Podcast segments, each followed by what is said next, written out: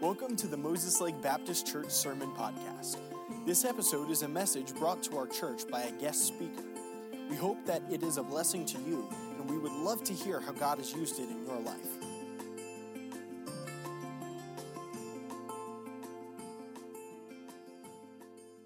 Let's get into the book, Second Corinthians chapter eight. Last night we talked about the uh, the churches of Macedonia. And we saw how that the first church is Jerusalem, and then persecution comes, and the apostles were scattered. I'm sorry, the apostles stayed in Jerusalem. The people were scattered. They went from they went they went everywhere, preaching the word, and they went as far as as as to Antioch, a city called Antioch. And for the first time, then they deliberately uh, began to cross over the cultural barriers and to preach to the Gentiles. And in this great multicultural city of Antioch, people got saved from all types of backgrounds. And it was such an amazing, incredible thing that the apostles uh, in Jerusalem sent Barnabas to go check it out and see whether or not what was going on here, because it was so unusual, so unique. And so they did, and then, of course, uh, Barnabas and Saul stayed. Barnabas and Saul stayed there for a year, teaching and preaching, and the Holy Ghost said, "Separate me, Barnabas and Saul, for the work whereunto I have called them," and they left. And then they go to a place, he, he sees that vision, that says, we want to go, we want you to come over to Macedonia. And so he goes to Macedonia. The chief city of Macedonia is Philippi. That was where they went, to Philippi. And they got the church in Philippi started. Then they went from Philippi to Thessalonica. And we saw that the church at Philippi helped them financially. Antioch sends them out. And then at Philippi, they established a church. That church was then taught missions. And they began to give. And they began to help support the the, the apostles and others as they went uh, from there to uh, Thessalonica. And then Thessalonica, they went to Berea. And so they began to start these churches. And these churches in that area are called the churches of Macedonia. And they're the ones that Paul is writing about in Second Corinthians chapter eight. Now, Paul writes, writes to the church at Corinth in Second Corinthians chapter eight. He's talking about a missions offering, a special offering, not the tithe, over and above the tithe, money that they're going to give to help with missions. And here's what he says. He says to the church at Corinth, "I want to encourage you by telling you about some other churches of Macedonia, and these people gave an extraordinary supernatural giving." It was amazing how they gave. And so in Second Corinthians chapter eight, and these are those churches we looked at last night. This is Philippi, this is Thessalonica, this is the church of Berea. There's no, there's no Berean uh, letter, but, but we, we assume that Paul started a church in Berea as well as he went there. And they, these were more noble, you remember, than those in Thessalonica because they, they searched the Word of God daily. So obviously he left a church there. So uh, these churches would include, would include Philippi, would include uh, uh, Thessalonica, would include Berea. Moreover, brethren, Second Corinthians eight one, we do you to wit of the grace of God bestowed on the churches of Macedonia. Those churches would be included there that we talked about last night. How that in a great trial of affliction, the abundance of their joy and their deep poverty abounded in the riches of their liberality. For to their power I bear record, yea, and beyond their power they were willing of themselves. So these people were giving incredibly. I mean, it, they, they gave to their power, that means as much as they could, and then beyond. They gave more than they could possibly give even. And how did they do that? Uh, verse four says, they were praying us with much entreaty. They were pleading with us, Paul says, that we would receive the gift. They're not, they're not squeezing money out of these people. They're not twisting their arm and putting them on a guilt trip, trying to get them to, to give. These people are saying, saying Paul, we, look, look, let us give. We want to give. Praying us with much entreaty that we would receive the gift and take upon us the fellowship of the ministering of the saints. How'd they do this? This they did not as we hope, but they first gave their own selves to the Lord. That was the key. They gave themselves totally to God and then to us by the will of God. Whatever, whatever it is that God wants us to do, that's what we want to do. And so tonight I want to talk to you for a few minutes about, about, about this ability, this supernatural giving that the church at Corinth was doing, uh, I'm sorry, that the churches of Macedonia were doing, that I prayed that God would help us, each of us individually, to become that type of a giver. I mean, there are two kinds of people. There's takers and givers. I don't want to be a, I don't want to be a taker. I don't want to live my life a taking. I want to live my life giving. And God will bless that. And that's that's the heart that all of us should have. Let's pray, and then let's let me give you four simple thoughts. Father, thank you for the opportunity tonight to be here. Thank you for what we've seen and heard already. Thank you for this church, for these people. I pray, God, that you'd give them just the determination and the love for you to just stick it out. And Lord, uh, and I pray you'd bless them. I pray for this new property, and the and that God, you'd, you'd just open doors for them in wonderful ways.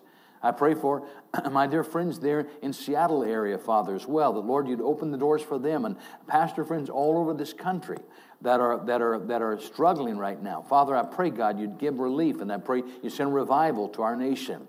Bless us now tonight. Teach us these things, these principles of giving. In Jesus' name we pray, amen. How were they able to give in such an amazing way? Now, these churches gave in a very unusual way. Look at verse three again. To their power, I bear record, yea, and beyond their power. Uh, notice, if you would please, this is this is supernatural. They're giving. If if I gave you, if I were to give to my power, that means to my ability. Everything that I could give, I've given. But but how do I go beyond my power? Now it's God working through me. If we're if we're giving like that, this is not this is not something we get the credit for. This is something God gets the glory for. We, we to their power and beyond. How did they do this? Let me give you some thoughts. Number one, first of all, I think here was a key. They did not wait until they could afford it to give. Look at verse two. How in a great trial of affliction, the abundance of their joy, their deep poverty, abounded under the riches of their liberality. Now, notice a couple of words here. Underline, if you, if you, if you do that, underline in your Bible. Would you underline the word affliction and the word poverty? Uh, those two words mean that they were not in a good situation. They were in affliction. They were in poverty. Notice, if you would please, the abundance of their joy. You don't normally think of joy affiliated and aligned with these two words, affliction and, and poverty. Um, they were joyful people. They didn't wait until they could afford to give. If anyone could have said, hey, we can't afford to give, it was the churches of Macedonia. But instead, they were eager to give. We saw in verse four that they were pleading with, with, with Paul, saying, look, we want to give. And, and don't, don't think that we, just because we're uh, suffering persecution right now, just because we're having our own personal covid nineteen, whatever was going on there, and just because we're in poverty, we've lost our job, don't think that we cannot give. We want to give. They, they, they, they didn't wait to give. The bottom line is this. If you want to give to missions, you're going to find a way. It's just that simple. Um, it was, well, I can't afford to. Look, look, you'll you'll find a way. If you want to, do, you we always find a way to do what we want to do. My wife and I have been married for forty-eight years. This coming January twenty-ninth will be forty-nine. I first time I ever met her, I met her on May tenth, nineteen seventy-one. I'll never forget it. Most beautiful thing I'd ever seen in my life. And forty-eight years later, she's still the most beautiful thing I've ever seen in my life. I was uh, when I first looked at her, I was I was uh, nineteen years. I'm sorry, I was I was twenty years old, and she was eighteen years old. And I looked at her, and I thought, wow, whoa, whoa, unbelievable. She's an angel. I mean, I mean, I just, I just thought the most beautiful, beautiful creature I've ever seen in my life. And uh, and and so um, I, I, I, I mean, I, look, I don't believe in teenagers. Listen, t- teenagers, there's no such thing as love at first sight. Okay, it doesn't exist. There is no such thing as love at first sight. Don't be coming home to your mom and dad saying, oh, Mom, I'm in love. I saw him. Oh, my heart. Oh, I love him. I love her. Now, it doesn't exist. There's no such thing as love at first sight. It doesn't happen. But it did happen to me. That's not going to happen to you, but it happened to me. And so it happened to me, but that's the last time it ever happened. That was almost fifty years ago. It was forty-eight years ago, forty-nine years ago. And uh, May tenth, nineteen seventy-one, by January twenty-ninth, nineteen seventy-two, I had her at the altar, man. We were married. I love my wife. Um, we, we could not afford to get married. We couldn't afford to. It's just that simple. By the time, look, I, she was nineteen, I was twenty-one. I, I, I was twenty. By, by the, I, I'm, I'm marrying her. I'm still twenty-one years old when we got married. She's still nineteen, and and we couldn't afford to get married. We had we we had nothing. We had no money. We didn't. We couldn't afford. I mean, you know. But we we did it anyway. We figured it out. Uh, if why I wanted to, she wanted to. We want. We were in love. We wanted to get married. You figure it out. If you if if if you really wanted to give to missions, I'm telling you, you would. You sell something. You cut something out. Get rid of something. Give up something.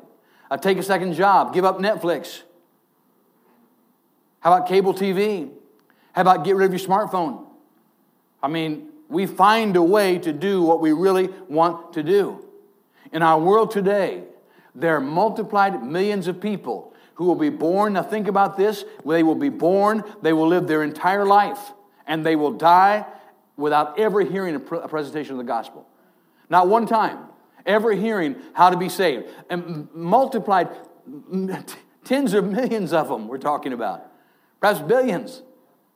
Who were, they're born, they live their entire life, and they die, and, and, and they've never heard a presentation of the gospel. Never. You say, what happens to them? They go to hell, according to the Bible. If our Bible is true, and it is, they die and go to hell. He says, it's not fair. I'm just telling you, it, it, it, they die and go to hell. They're lost. People are not lost because they because they heard the gospel and rejected it. They're already lost. That's why we take them the gospel. Think about it. If people in heathen lands and foreign lands, if they were not responsible because they never heard the gospel, then don't tell them. Pull the missionaries back. Why send a missionary to a group of people if they're not, if they're not lost? You, you, you know what I'm saying? They're not lost because they heard the gospel. They were already lost. That's why we take them the gospel. You were already lost before you heard the gospel. And somebody loved us enough to bring us that message of salvation. They're born, they live, they die. And some of them, now not, not most people have heard the name Jesus. But there are, I'm telling you, there are people who have not. Now there, there are multitudes of people who've never heard a clear presentation of the gospel, but they've heard the name Jesus. I was in Thailand, in Bangkok, my wife and I, a number of years ago. We were in a taxi cab. I, I, I'm telling you, this, this is a true story. In Thailand, Bangkok. And this is not, this is a huge city, over ten million people. Lots of tourists. People come and go all, there all the time. And, the, and we were in a taxi cab, and a taxi, and, and the, dri- the, the driver of the taxi, his English was excellent. We're sitting in the back. He's taking us somewhere. And I said to him, uh, we're, we're talking in English, a conversation. You'd think he was an American, Thai fella. And uh, and I said to him, I said, hey, let me ask you a question. He said, sure. I said, have, have you ever heard of uh, Kobe Bryant? He said, yeah. I said, have you heard of Donald Duck? He looked at me and said, yeah. Looked back, he's driving. I said, you, heard, you ever heard of Mickey Mouse? He turned and looked at me. He said, sure. I said, have you ever heard of Jesus Christ? He said, who? I said, Jesus Christ. Have you heard of him? He said, no, who is he? I mean, he heard of Donald Duck. He knew Kobe Bryant. They, but he didn't know who Jesus was. If, if somehow tonight, if we could lift up the curtain and we could, we could, we could see into hell for five seconds, I'm telling you, it would, it would totally change, transform our lives. None of us, including myself, we would never be the same again. I'm glad we cannot see hell. If we could look into the dungeon of the damned and hear people screaming and crying and and, and, and, and, and see what the, the suffering of hell, we'd figure out a way to give. We'd figure out a way to go. We'd figure out a way to get the gospel. These people, these people cared. Why don't we do something about that sad reality that people are lost and have never heard the gospel? Here's why. We don't care. I know we say we do, I, I get it, but, but we don't really care. If we cared, we'd do something. We would. These Macedonian Christians, they cared. They remembered what it was like before the Apostle Paul came and brought them the gospel. They, under, they remembered what it was like when they were in heathen darkness and they were lost and had no hope of salvation, no hope of, uh, of heaven. And now when they had an opportunity to give, they said to Paul, hey, look, I know we're poor. Yeah, I know we're in affliction. I know we're, we're, we're having persecution. But, but Paul, we can give. We cannot give maybe as much as others, but we can do something. Please, we are pleading with you, take the money. Paul said that, no, no wonder Paul was so inspired. He says to the church at Corinth, let me tell you what, how these people were giving. They didn't wait until they could afford it. Second principle. Notice the second thing, if you would please, with me very quickly. Number two, how could they give this way? First of all, they didn't wait to give. Secondly, they understood the principle of stewardship. Look at verse five. Verse five says this, this they did, not as we hoped, but first gave their own selves to the Lord and unto us by the will of God. They understood the principle of stewardship. You say, what's that principle? The principle of stewardship simply says this, that God owns everything and we are stewards. Now, a steward is a manager of what belongs to somebody else. All right? So they they they gave themselves to the Lord. They said, they said, look, look, I beseech you, therefore, brethren, by the mercies of God, you present your bodies a living sacrifice, wholly acceptable unto God. Everything's on the altar with them. They've said, Lord, you own it all. We give ourselves totally to you. And then whatever else by the will of God. And, and if it's the will of God, that we also give ourselves to the Apostle Paul in this, in this raising of this missions offering, then we want to do it. They understood that everything they had belonged to God. They were, they were not owners. They were simply stewards. They had surrendered it all. The, the money wasn't theirs. They were, they were stewards. They were not owners.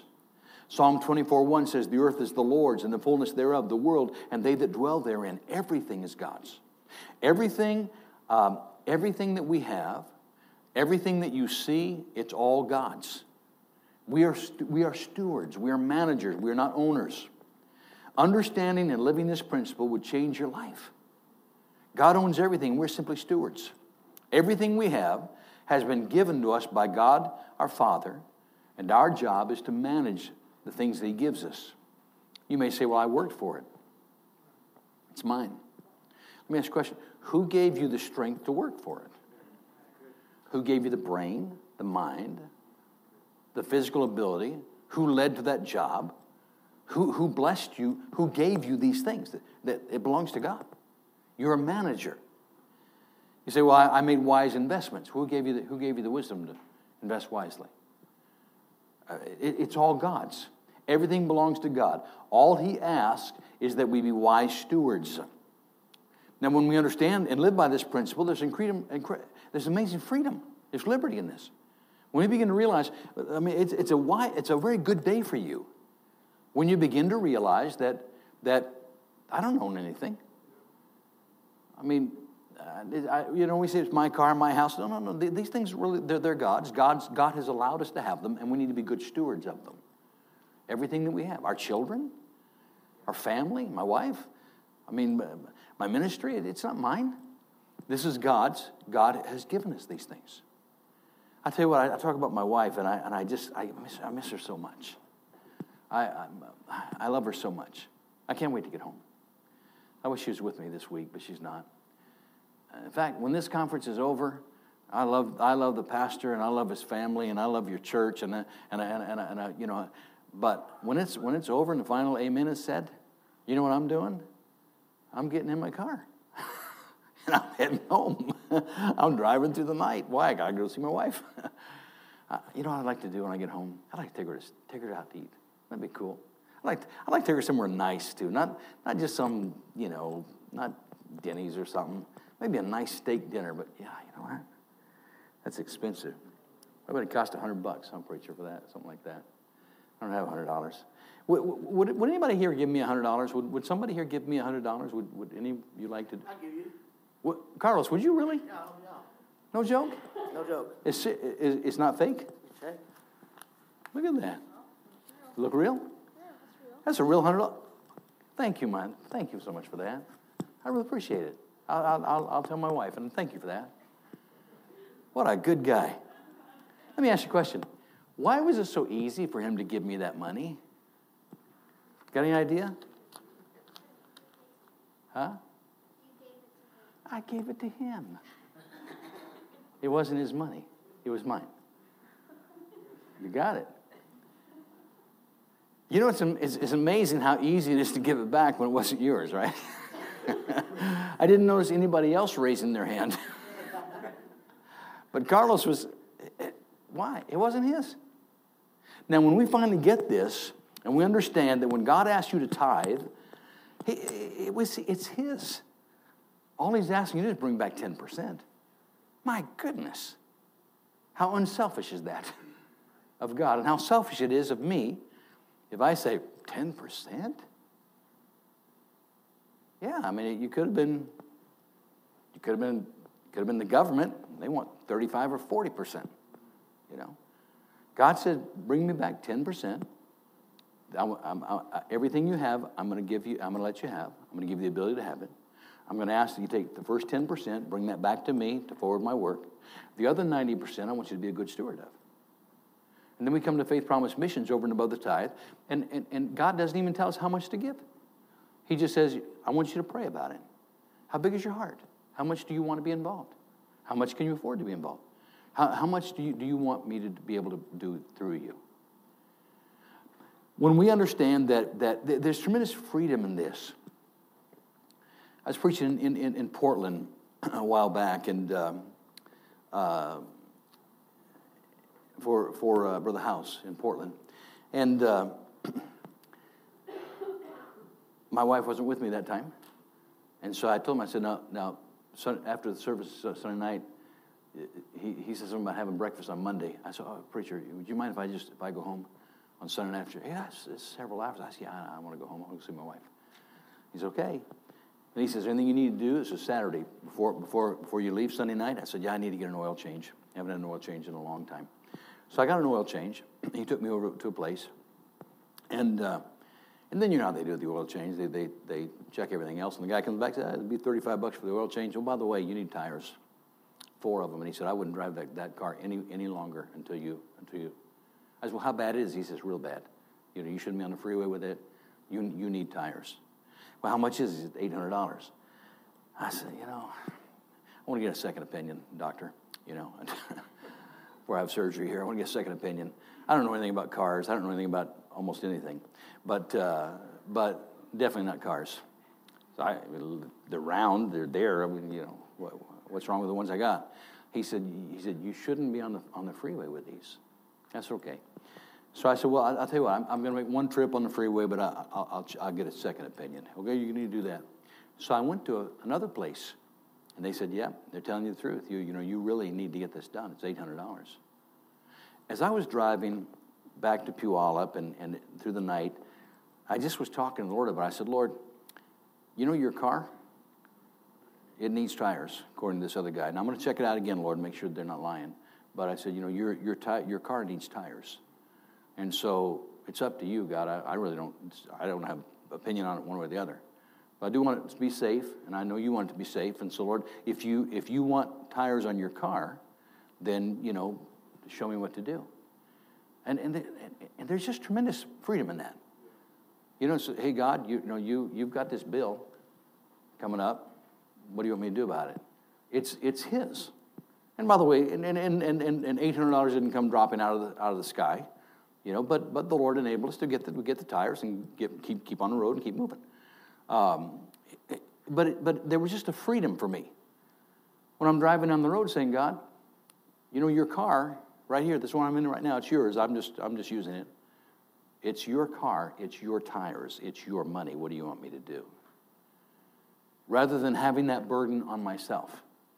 Oh, what am I going to do about the future? I don't know. It's, it, God's in charge of the future. You're his person. You're his child. Just ask him, Lord, what are you going to do about the future? They didn't wait for the circumstances to change. There was no, there was no sorrow in giving that money. These people were not, were not, were not feeling like, you know, I've been pressured to do this. You know, if looks could kill, and looks could kill, man, the the the, the, uh, the ushers would be in trouble, right? You know, they come they come by with the with the, with the offering plate, and you, you guys, it was, it was so bad here. You finally put them in the back. And just said, we're, we, we're, we're tired of ushers dying in the aisles, you know. And then, no, that's not why you put them in the back. But, you know, you, it's time for the offering. Average Baptist church, so we get out the, the, the smallest thing we've got. It's a dollar bill, you know. And the ushers come out, we pray, and we're just, uh, for money, you know. You got to get something, you know, they're looking. And so you get out the smallest thing you've got, and you just, you know, you hold. By the time this thing gets into the plate, George has a headache. You've squeezed him so hard, you know. Can I just say this to you? Just keep it. It's okay. Just keep it. Keep it. It's God's church. It's God's work. He'll take care of it. Pastor says, Pastor says, I'm thinking right now, he leans over his wife and says, he's never coming back. He just said you don't have to keep it. You know, look, look, keep it. I mean, honestly, if that's, God God loves a cheerful giver, not a grudging giver. God, God doesn't, you know, Somehow, somehow they'll live without the dollar bill. You know, somehow the church will make it. Somehow God's God's work will go on. And, and when it comes to this missions offering, um, we're not trying to squeeze money out of you for this. We're really not. Did you notice on that card there's no place for your name? Um, there, there, there's no place for your name. We're not, we're not checking it out. The pastor's not going to look at it and say, well, you know, how much did they give? Look, the, the only reason they ask you to fill out the card is so they can have a budget. Missionaries come through here. They call your pastor on the phone. They say, hey, can you can you help us? And, and you know, he doesn't know if he can or not unless he has some kind of a budget. He, we, we, would be able, we'd be able, we need to be able to know approximately how much money is going to come in this next year so we can make a budget and know whether or not we can help with the different needs that come through. That's why there's no place for your name on it. And uh, if you don't, if you don't fill out the card, no, you're not going to be a, considered second-class Christian here. We still love you, but you lose the blessing. You lose the opportunity to be involved. These people said, we want to give because we care. Number three, Jesus was their example. Go to Second Corinthians chapter eight and verse nine. Second Corinthians chapter eight and verse nine. Verse nine says, you know the grace of our Lord Jesus Christ. Now let's stop right there. You know the grace of our Lord Jesus Christ. Um, if you don't know the grace of our Lord Jesus Christ, then don't give. If God's never done anything for you, if you've never experienced His grace, then don't give. But if you have, I have. I have to give. How could I not give after all He's given for me? You know the grace of our Lord Jesus Christ. Though He was rich, how rich? He owned it all.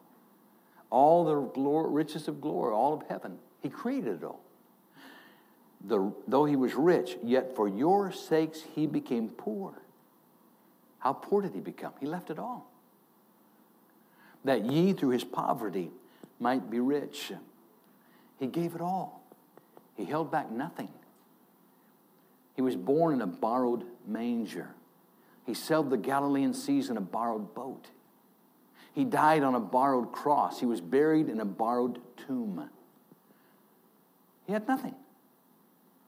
But I, I, I think we, we can't really grasp how poor, what poverty Jesus stepped into in order that we might be able to step out of this poverty and into the riches and glory of, of heaven.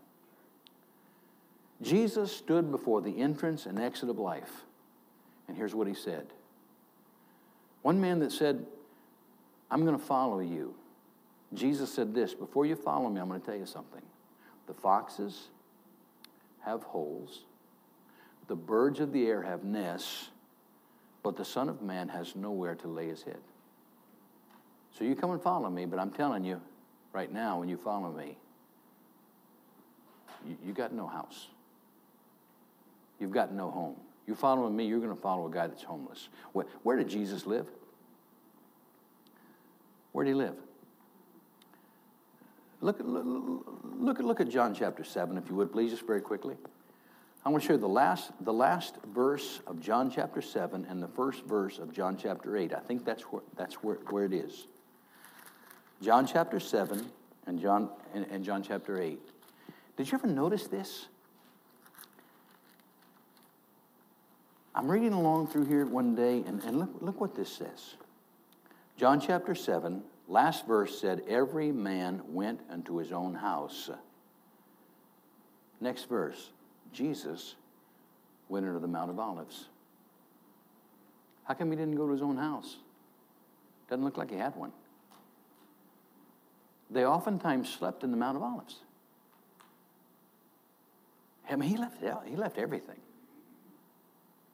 for us. And the example that these people were giving, that Paul gives to them, he says, look, you know the grace of our Lord Jesus Christ. He was rich, but he gave up everything for you, that you through his poverty might be made rich. He didn't hold back anything. Around the time of the twentieth century, there was a group of missionaries who became known as the one, one-way missionaries.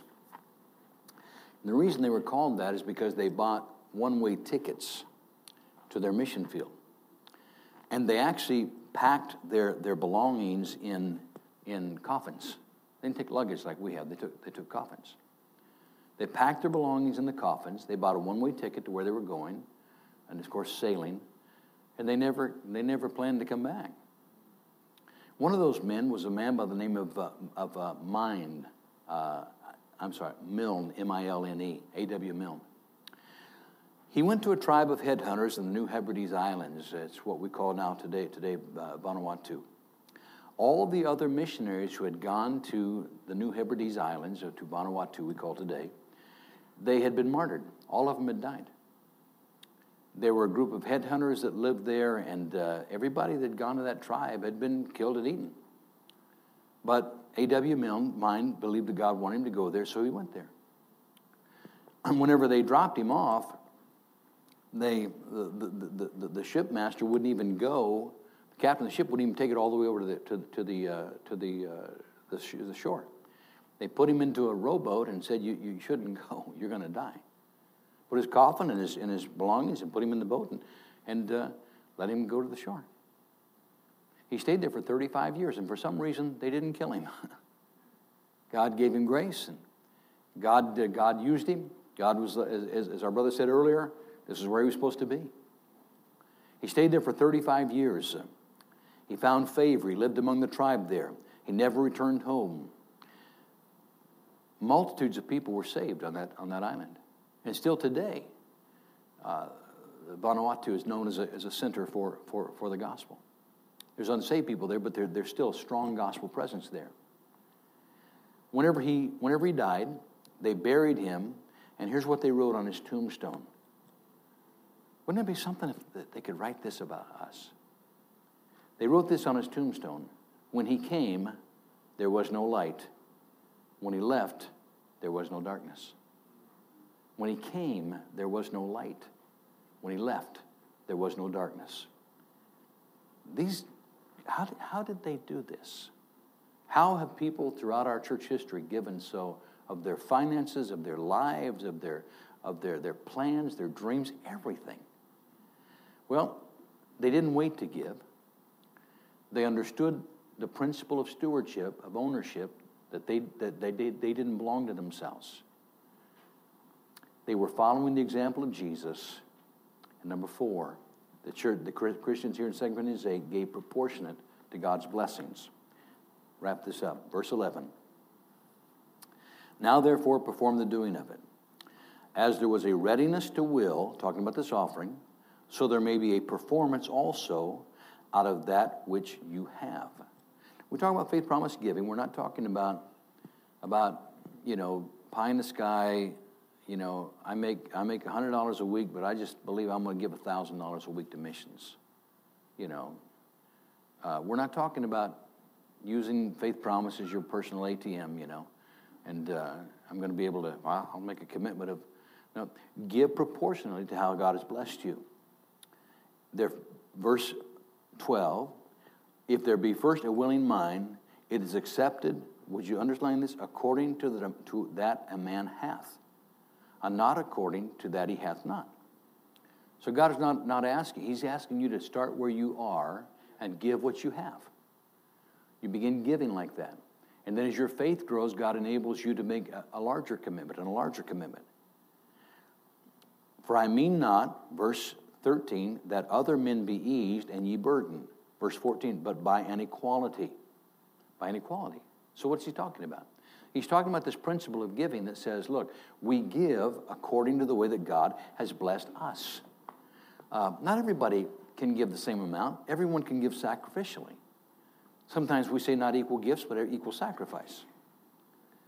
So sometimes we, we, we feel like, well, I can't give a huge amount of money, so therefore I'm not going to give anything. That's a, that's a, that's a terrible mistake. God says, I want you to give according as I've blessed you. God doesn't want, I think I should be a multimillionaire. I really do. God and I disagree on that. Okay. I'm, Lord, if I, if I was a multimillionaire, I could give so much more. Mm, yeah, maybe. I got other people who can take care of that, do I? You just give what you can. You give according to how I blessed you. But God, if you, no. you know, um, if, if I just had a million dollars, I would give. No, you know what? If you won't give what you have now, you wouldn't give if you had more. Right. You start where you are. We start where we are. My wife and I began tithing when we, when we, as soon as we got married. And, uh, and and we began to tithe. And then we went out to Springfield, Missouri, and went to college. And for the first time, we heard about about, about Faith Promise. Never heard of it before. And and they preached. We went to Faith Promise conference. And so we began giving over and above the tithe a little bit to Faith, Faith Promise. And every year then now for all these years, we we we add, we, we up it up, a little, we, we increase it a little bit each year. And, and, and God has allowed us to give more and more and more. To where now our Faith Promise commitment is is is is is the largest thing we have that we give, um, the largest bill we have, but but but the or, or largest commitment we have. But but God enables you to give proportionally to how He's blessed you. Don't feel bad about it. You can't give more. If He wants you to give more, He'll give you more. Start where you are. These people started where they were and said, "We're going to do, we're going to do what we can." But Paul, don't skip over us. Let us help. Let us give. Some of the most giving people I know are in Asia. And I'm telling you, they have so little. But they give. And many of them, it's a very small amount. A little rice that they bring or, or some bananas. Literally, people bring bananas for the offering. They literally do. They bring rice sometimes. Um, they'll bring some fruit, some vegetables, maybe some pesos. A few, a few pesos that in, in the Philippines or other places, they'll, they'll, they'll bring what they have. They give what they can. The issue, the issue never was about the amount that we give. The issue is always about our heart. Are we doing what God told us to do? God's, God's not concerned about the, the, the amount. He's concerned about the heart. It's the sacrifice. So let me ask you a question. I'm going to wrap. I'm, I'm going to conclude with this. I want you to think about this. Why has God blessed you? Why has God allowed you to live in the richest country, the most wealthy country in the world? The, the places where we work in those seventeen different countries, to my knowledge, not one of them has a stimulus package. Nothing. Nothing. They're, they're hurting. Why, why, why do we have, why, why has He allowed you to live here? Why does God keep blessing you? Does He bless you because He, is it really because He wants your standard of living to increase? Or maybe does He want your standard of giving to increase? Maybe God gives us more, not so we can have more, but so we can give more. Maybe, maybe He wants us to be a funnel, a channel of His blessings. Remember this, God always blesses you to be a blessing. When He blesses you, it's never about you alone. He blesses us because He loves us. He blesses our obedience and all of that. But it's never just about us. The first time God promised to bless somebody was Abraham. Genesis twelve, here's what He said. Abraham, I'm going to bless you and you'll be a blessing. I will bless thee and thou shalt be a blessing. He blesses you so you can be a blessing. He blesses me so I can be a blessing to somebody else. Not just about me or about you. He blesses us to be a blessing. One of the most generous people I know is a young lady in communist Laos. Her name is Sin. S I N. Sin. She's a great girl. First time I met her, my wife and I met her, she has very good English, and so they, they use her a lot over there for, you know, people like me that can't speak any Laotian. And uh, first time I met her, my wife and I met her, so they they came to the airport, and she met us at the airport along with the missionaries, and, and she said, introduced herself, she said, my name is Sin, but I don't have any. As cute, cute as she can be. She's now she's married and, and has, has, has, a, has a child, but back then she was single. And she said, my name is Sin, but I don't have any. And I said, Sin, tell me your story. How did you get saved? And she said, she lived up in the, in the villages, in the mountains. And she said, we came. I came into the to the city uh, to find work. So she was working in a factory there, making making uh, clothes and things for us, you know, that we could sell at Walmart. And uh, so she's working in the factories, garment factories in, in uh, Vientiane, Laos. And obviously, evidently, there was a Christian there, and uh, but she didn't know who it was. They were afraid to say they were. And so this other girl in the factory where she worked got a hold of Chick Tracks, Chick Tracks in Laotian. And so she she comes to work one day, and they're sitting at her at her at her workstation. There's a there's a, a Chick track. This was your life or something. Gospel in Laotian, little comic book tracks. We're sitting there, and so she got it. She doesn't to this day. She doesn't know who left it for her. Perhaps some surely somebody in the factory that didn't want anybody else to know that she was saved. So she so she left this thing for for for, for Sin. Sin got it. She read it. She got saved, and she was so excited. She went as soon as the weekend came. She took off and she went to the village, and she began to witness to everybody in the village. She told her mother. She told her grandparents. She's she's telling everybody about what happened to her. She she's a brand new Christian. She didn't know what was going to happen. I mean, she she she got she was doing this by about the third house. They picked her up, threw her in a little, little bamboo jail. Put her in jail. She's nineteen years old. She was scared to death. And she said, I was in that jail, and she said, I, I was sitting there, and she said, I had a blanket, and I pulled the blanket up over my head, and, and I was just, just shivering. No food, nothing there. And she said, when I when I put to put the blanket down, I looked, and she said, the little little bamboo, I could see that people were looking at me, and I pulled the back over my head. And she said, I, I didn't know what to do. She was just scared to death. And so they kept her there for a while, and then they let her out and said, now, don't ever do this again. Don't ever be walking around this village talking, talking to people about Jesus. She went back to Vientiane. She got connected with these missionaries that, that, I, that I'm connected with, and she got into the church. She began to grow, and uh, today she's just one of the most giving, gracious. She doesn't have a lot of money, but um, she just gives. She cooks. She anything she can do. She translates. She she just anything she can do to serve God. That's what I'm talking about, the spirit of giving. So what does God want you to do? I'd like to ask that you would just take this this this uh, card and really pray about it and say, Lord, what do you want me to do? And then and then do what God tells you to do for his honor and his glory, and he'll use that little bit that we can give or that large amount that we can give. He'll use it for his honor and glory. Thank you for listening to this message. We hope it's been an encouragement to you. And if you'd like any further information about our church, we'd like to encourage you to visit m l b c dot church.